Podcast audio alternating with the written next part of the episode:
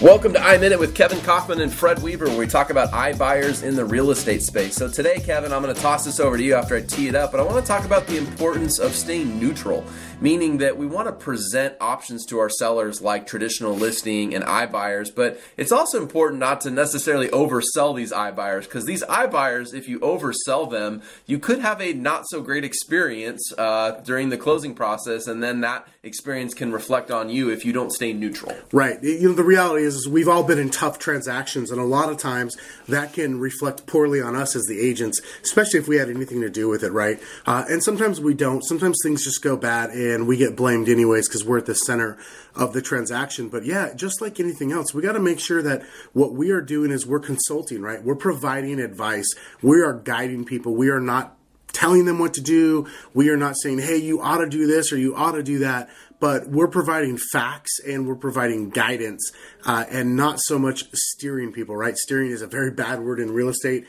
and that, that stays true here with iBuyers. So again you and everyone knows that we are proponents of the iBuyers because it brings something to the consumer that the consumer didn't previously have that they have clearly demanded.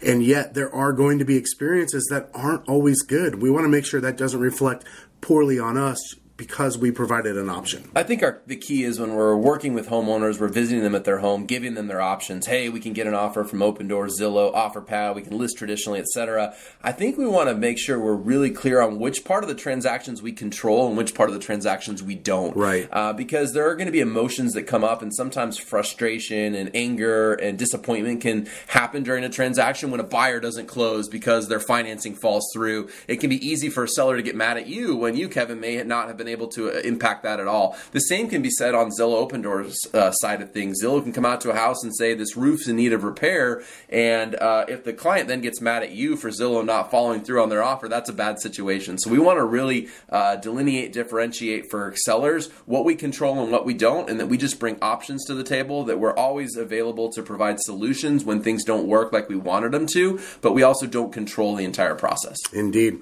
All right, guys, that's today's iMinute. We'll see you back next time. I hope you enjoyed today's episode. If you'd like to learn more about iBuyers, go over to kevinandfred.com forward slash iBuyer. That's kevinandfred.com forward slash iBuyer to download our free ebook. It is our gift to you.